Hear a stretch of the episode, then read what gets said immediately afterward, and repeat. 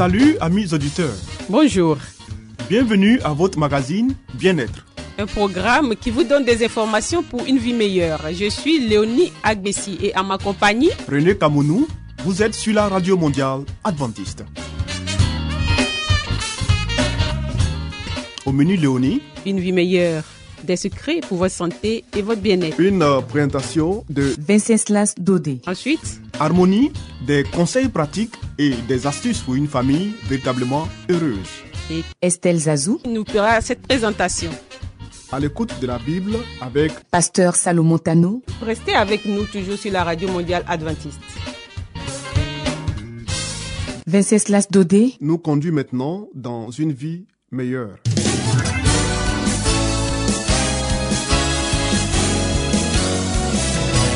Et voici maintenant votre émission de santé pour une vie saine et heureuse.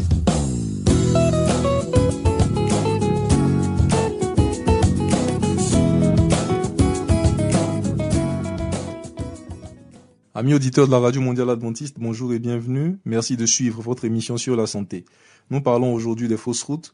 Comment aider une personne qui s'étouffe en mangeant? Certains gestes de premier secours peuvent sauver la vie des personnes qui vous entourent.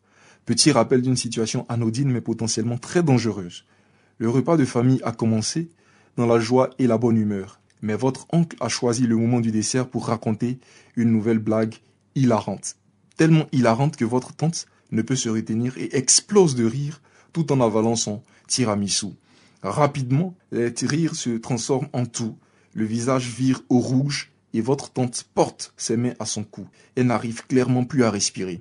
Si aucun geste de secours n'est réalisé, elle risque de perdre connaissance et de priver son cerveau d'oxygène. La suffocation provoquée par un aliment qui fait une fausse route est responsable de 4000 décès par an, se plaçant en deuxième cause de décès par accident de la vie courante, rappelle le CHU de Rouen. Pour éviter ce type de dénouement tragique, il existe des techniques utiles à connaître. La première, vous la réalisez quasiment par réflexe. Tapez de façon légère, mais sèche sur le dos de la personne qui s'étouffe entre les omoplates. Comprimez l'air des poumons. Si la personne est consciente, cette solution peut suffire à déclencher une toux et à remettre l'aliment qui a fait une fausse route sur le chemin de l'œsophage. Mais si cette technique ne marche pas et que la personne est en état d'asphyxie, sans aucun son ni toux qui sort de sa bouche, tentez la manœuvre de Heimlich. Son but, comprimer l'air dans les poumons pour provoquer une toux et une expulsion de l'aliment qui bloque la respiration. Placez-vous derrière la personne et passez vos bras sous les siens. Cherchez le creux de son estomac entre son nombril et son sternum avec votre poing. Recouvrez le poing fermé et l'autre main et enfoncez-le d'un coup sec vers le haut et vers vous. Répétez cette opération ainsi que les tapes dans le dos par série de 5 jusqu'à ce que la victime se mette à tousser. Si elle perd connaissance, appelez immédiatement le SAMU ou les pompiers.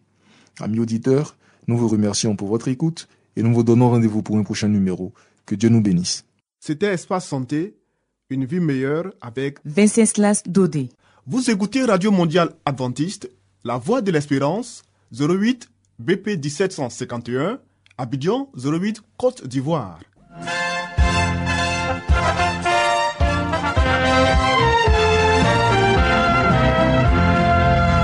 Harmonie, des conseils pratiques et des astuces pour une famille véritablement heureuse. Estelle Zazou, Pour vous entretenir.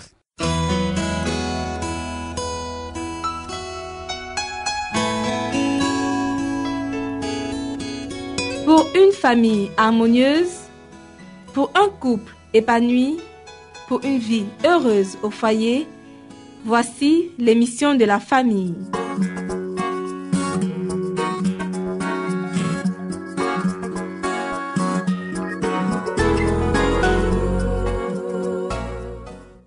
Auditeurs de la Radio Mondiale Adventiste, bonjour.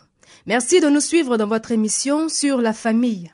Nous parlerons aujourd'hui de la religion dans la famille. Définition de la religion.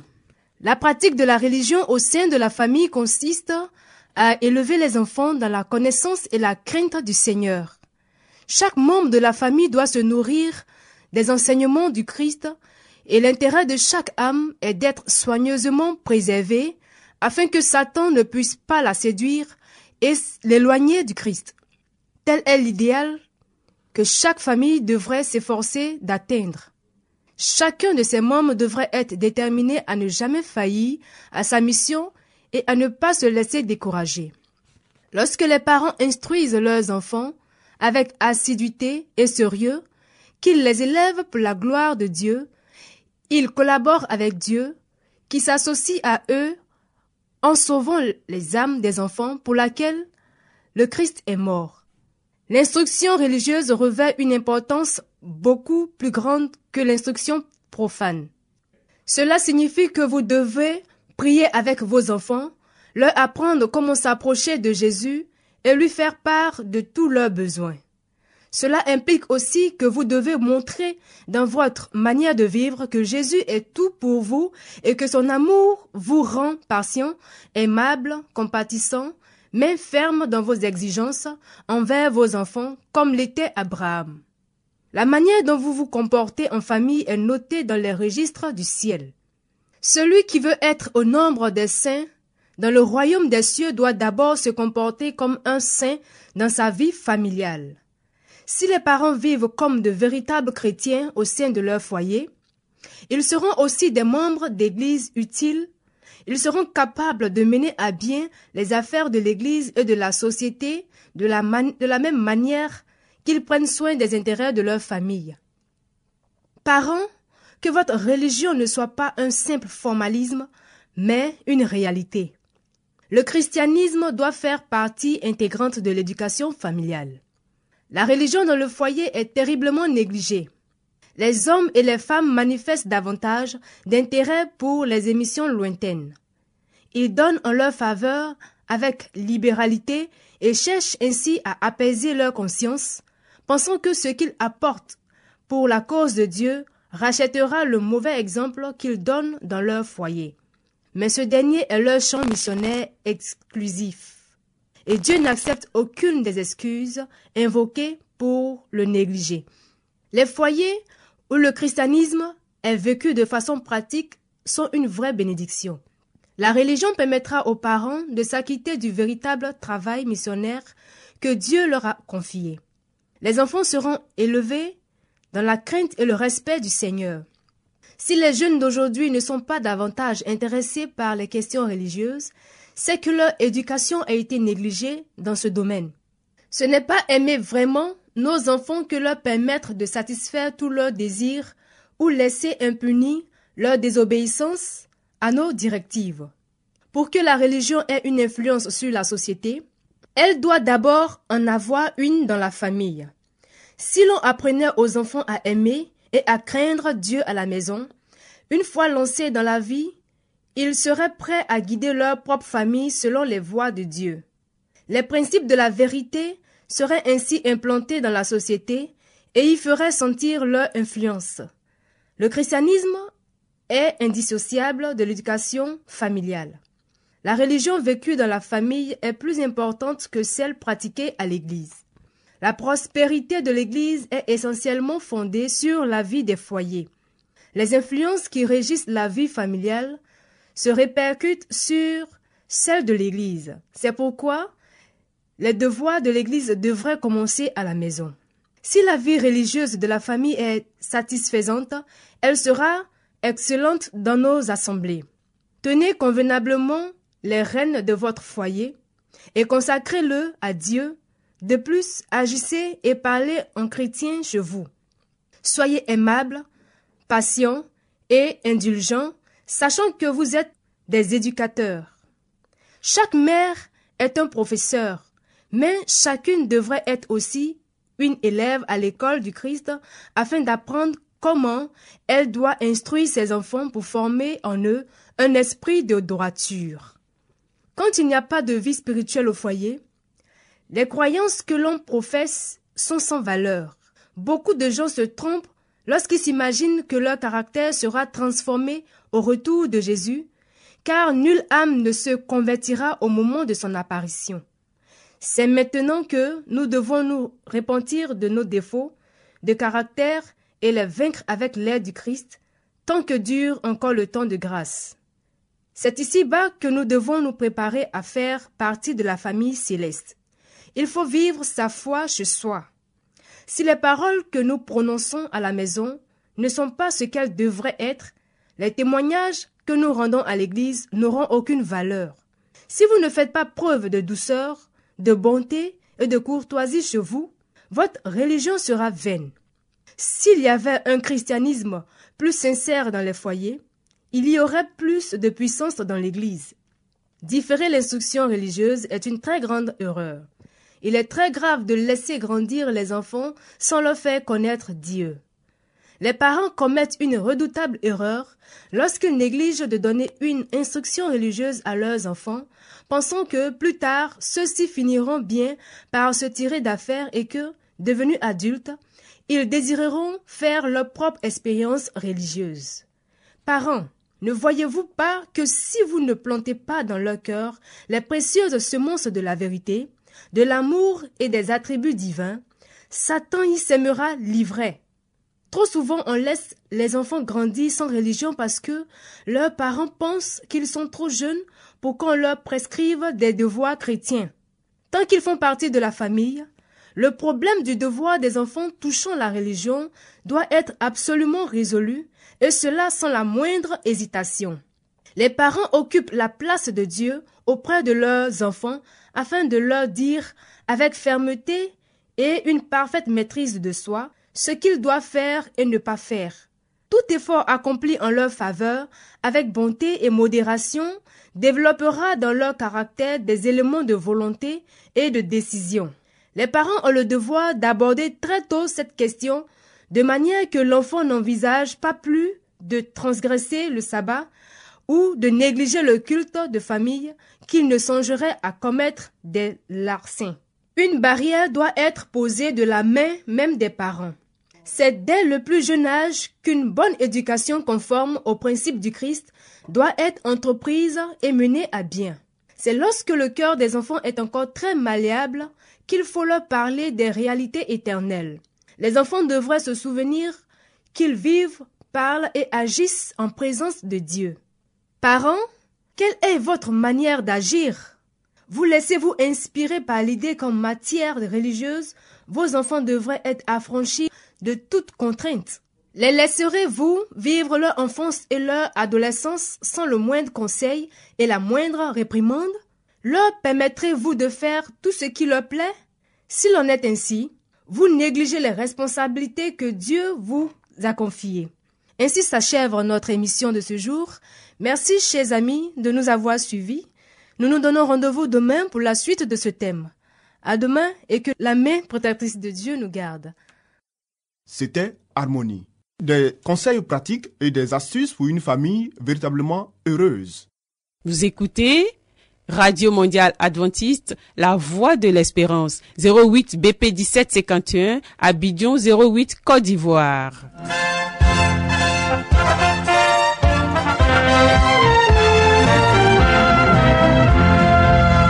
Mettons-nous à l'écoute de la Bible avec Pasteur Salomon Tano, Nous avons certainement lu plusieurs livres prestigieux traitant de problèmes divers.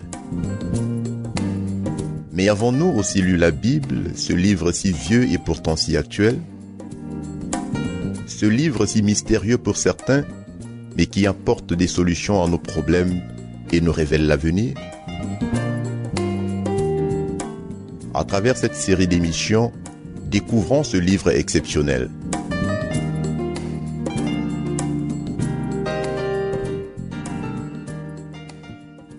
Amis auditeurs, salut. Bienvenue à notre émission à l'écoute de la Bible. Nous sommes toujours avec notre livre Les paraboles de Jésus de l'auteur chrétien Hélène White. Nous partagerons avec vous la parabole du trésor caché. Le royaume des cieux est encore semblable à un trésor caché dans un champ. L'homme qui l'a trouvé le cache et dans sa joie il va vendre tout ce qu'il a et achète ce champ. Dans l'ancien temps, chers amis, on cachait très souvent ces trésors dans la terre, car les vols et les rapines étaient fréquents. À chaque changement de pouvoir, ceux qui avaient de grosses fortunes étaient soumis à un lourd tribut. En outre, le pays était constamment menacé par l'invasion de bandes de pillards. C'est pourquoi les riches cherchaient à mettre leur fortune en lieu sûr. Or la terre était la meilleure cachette. Mais il arrivait aussi qu'on oubliât l'endroit. Lorsque le propriétaire venait à mourir, ou s'il était séparé de ses biens par l'exil. Le trésor acquis avec tant de peine devenait la propriété de celui qui avait la chance de le découvrir. Au temps du Christ, on trouvait fréquemment dans des terres abandonnées de vieilles pièces de monnaie et des ornements d'or ou d'argent. Un homme loue un champ pour le cultiver. Et tandis que ses bœufs tirent la charrue, le soc met un jour un trésor enseveli. Il se rend compte aussi qu'aucune fortune est à sa portée. Il remet ce trésor à sa place, s'en retourne chez lui et vend tout ce qu'il a pour acheter le champ qui cache le trésor. Sa famille et ses voisins, stupéfaits, le prennent pour un fou en regardant ce champ si longtemps laissé en friche. Mais cet homme sait ce qu'il fait. Dès qu'il est devenu le propriétaire légal de ce terrain, il enfouit toutes les parties pour retrouver le trésor. Oui, chers amis, cette parabole met en évidence la valeur du trésor céleste et l'effort qu'il faut accomplir pour l'obtenir. Le laboureur était prêt à se séparer de tous ses biens et à se livrer à de pénibles travaux en vue d'obtenir les richesses cachées. De même, celui qui découvre le trésor céleste ne trouvera aucune peine trop grande, aucun sacrifice trop dur pour s'assurer la possession des trésors de la vérité. Dans la parabole, le champ qui renferme le trésor représente les saintes écritures. Le trésor, c'est l'évangile. La terre elle-même ne recèle pas autant de filons d'or que la parole de Dieu contient de précieuses vérités. Oui.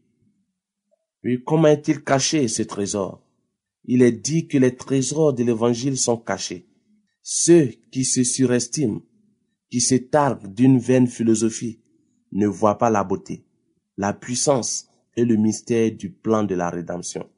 Beaucoup ont des yeux qui ne voient pas, des oreilles qui n'entendent pas. Ils ont de l'intelligence, mais ils ne discernent pas le trésor caché. Quelqu'un pouvait passer par là, où était caché le trésor, et en proie à un cruel dénuement, s'assoit au pied d'un arbre, sans se douter qu'une fortune se trouvait tout près. Il en était ainsi du peuple juif. Tel un riche trésor, la vérité avait été confiée premièrement aux Hébreux.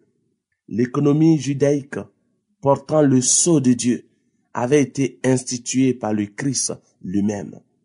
Les grandes vérités de la rédemption avaient été voilées sous des types et des symboles. Cependant, chers amis, quand Jésus vint sur la terre, les Juifs ne le reconnurent pas comme celui qui réalisait toutes ces figures. Ils avaient la parole de Dieu entre les mains, mais les traditions qui s'étaient transmises de génération en génération et l'interprétation humaine des Écritures cachaient la vérité telle qu'elle est en Jésus. La portée spirituelle des écrits sacrés était perdu. Le trésor de toute connaissance leur était ouvert, mais ils ne le voyaient pas. Dieu ne cache pas sa vérité aux hommes, mais celle-ci, à cause de leur attitude, leur devient incompréhensible. Le Christ avait donné à Israël des preuves évidentes de sa messianité, mais son enseignement réclamait un changement de vie radical. Les Juifs se rendaient compte que s'ils recevaient le Christ, ils devraient abandonner leurs maximes et leurs traditions, qui leur étaient chères, aussi bien que leurs pratiques égoïstes et impies. Il fallait faire un sacrifice pour recevoir la vérité immuable et éternelle. C'est pourquoi ils fermaient les yeux devant les preuves les plus évidentes que Dieu leur avait données pour établir leur foi en Christ. Ils professaient croire à l'Ancien Testament tout en refusant d'accepter son témoignage touchant la vie et le caractère du Messie. Oui, chers amis, Ils craignaient de se laisser convaincre, ce qui les aurait amenés à se convertir et à abandonner leurs idées préconçues. Le trésor de l'évangile, le chemin, la vérité et la vie étaient parmi eux. Mais ils rejetaient le plus grand don que le ciel puisse leur envoyer. Cependant, même parmi les chefs, plusieurs crurent en lui. Mais à cause des pharisiens, ils n'en faisaient pas l'aveu dans la crainte d'être exclus de la synagogue. Ils étaient convaincus, ils croyaient que Jésus était le Fils de Dieu, mais leur ambition les empêchait de le confesser. Il leur manquait la foi qui leur aurait permis de s'assurer le trésor céleste. Ils étaient à la recherche du trésor terrestre. De nos jours, chers amis, les hommes s'acharnent à se procurer des richesses temporelles. Leur esprit est rempli de pensées égoïstes et ambitieuses. Par amour du gain, des honneurs ou de la puissance, ils mettent leurs devises, leurs traditions et leurs exigences au-dessus des préceptes divins. Chers amis, nous allons nous arrêter là pour aujourd'hui et vous donner rendez-vous pour la suite de cette étude. Au revoir et à très bientôt.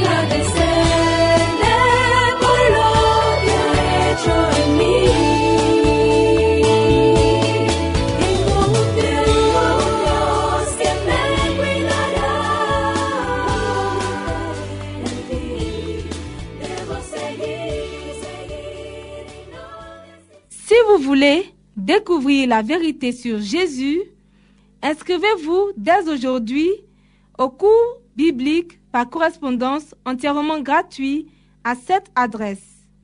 Radio mondiale adventiste, La Voix de l'Espérance, 08 boîte postale 1751 Abidjan 08 Côte d'Ivoire.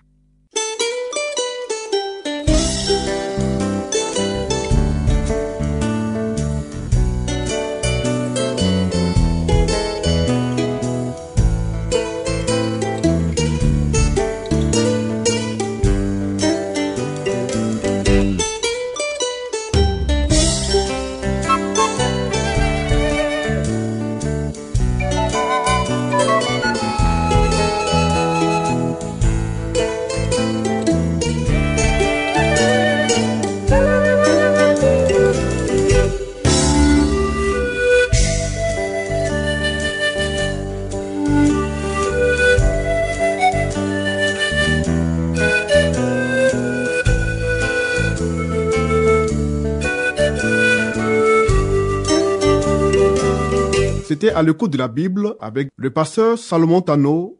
Amis auditeurs, ainsi prend fin votre émission du jour sur la radio mondiale adventiste. Si vous avez des expériences ou des témoignages à partager avec nous, n'hésitez surtout pas. Écrivez-nous et à quelle adresse Léonie? À l'adresse suivante, la Radio Mondiale Adventiste, La Voix de l'Espérance, 08 BP 1751, Abidjan 08 Côte d'Ivoire. Radio Mondiale Adventiste, La Voix de l'Espérance, 08 BP 1751, Abidjan 08 Côte d'Ivoire. Veuillez noter notre email, la voix de l'espérance, arrobase yahoo.com. La Voix de l'Espérance en un seul mot, arrobase yahoo.com. Bien entendu, la voix de l'espérance en minuscule. Oui, nous attendons vos commentaires et vos questions. Nous vous donnons aussi rendez-vous demain à la même heure. C'était Léonie Agbessi. Et René Kamounou. Il y avait à la réalisation Nassis Badé. À la prochaine et que Dieu vous garde.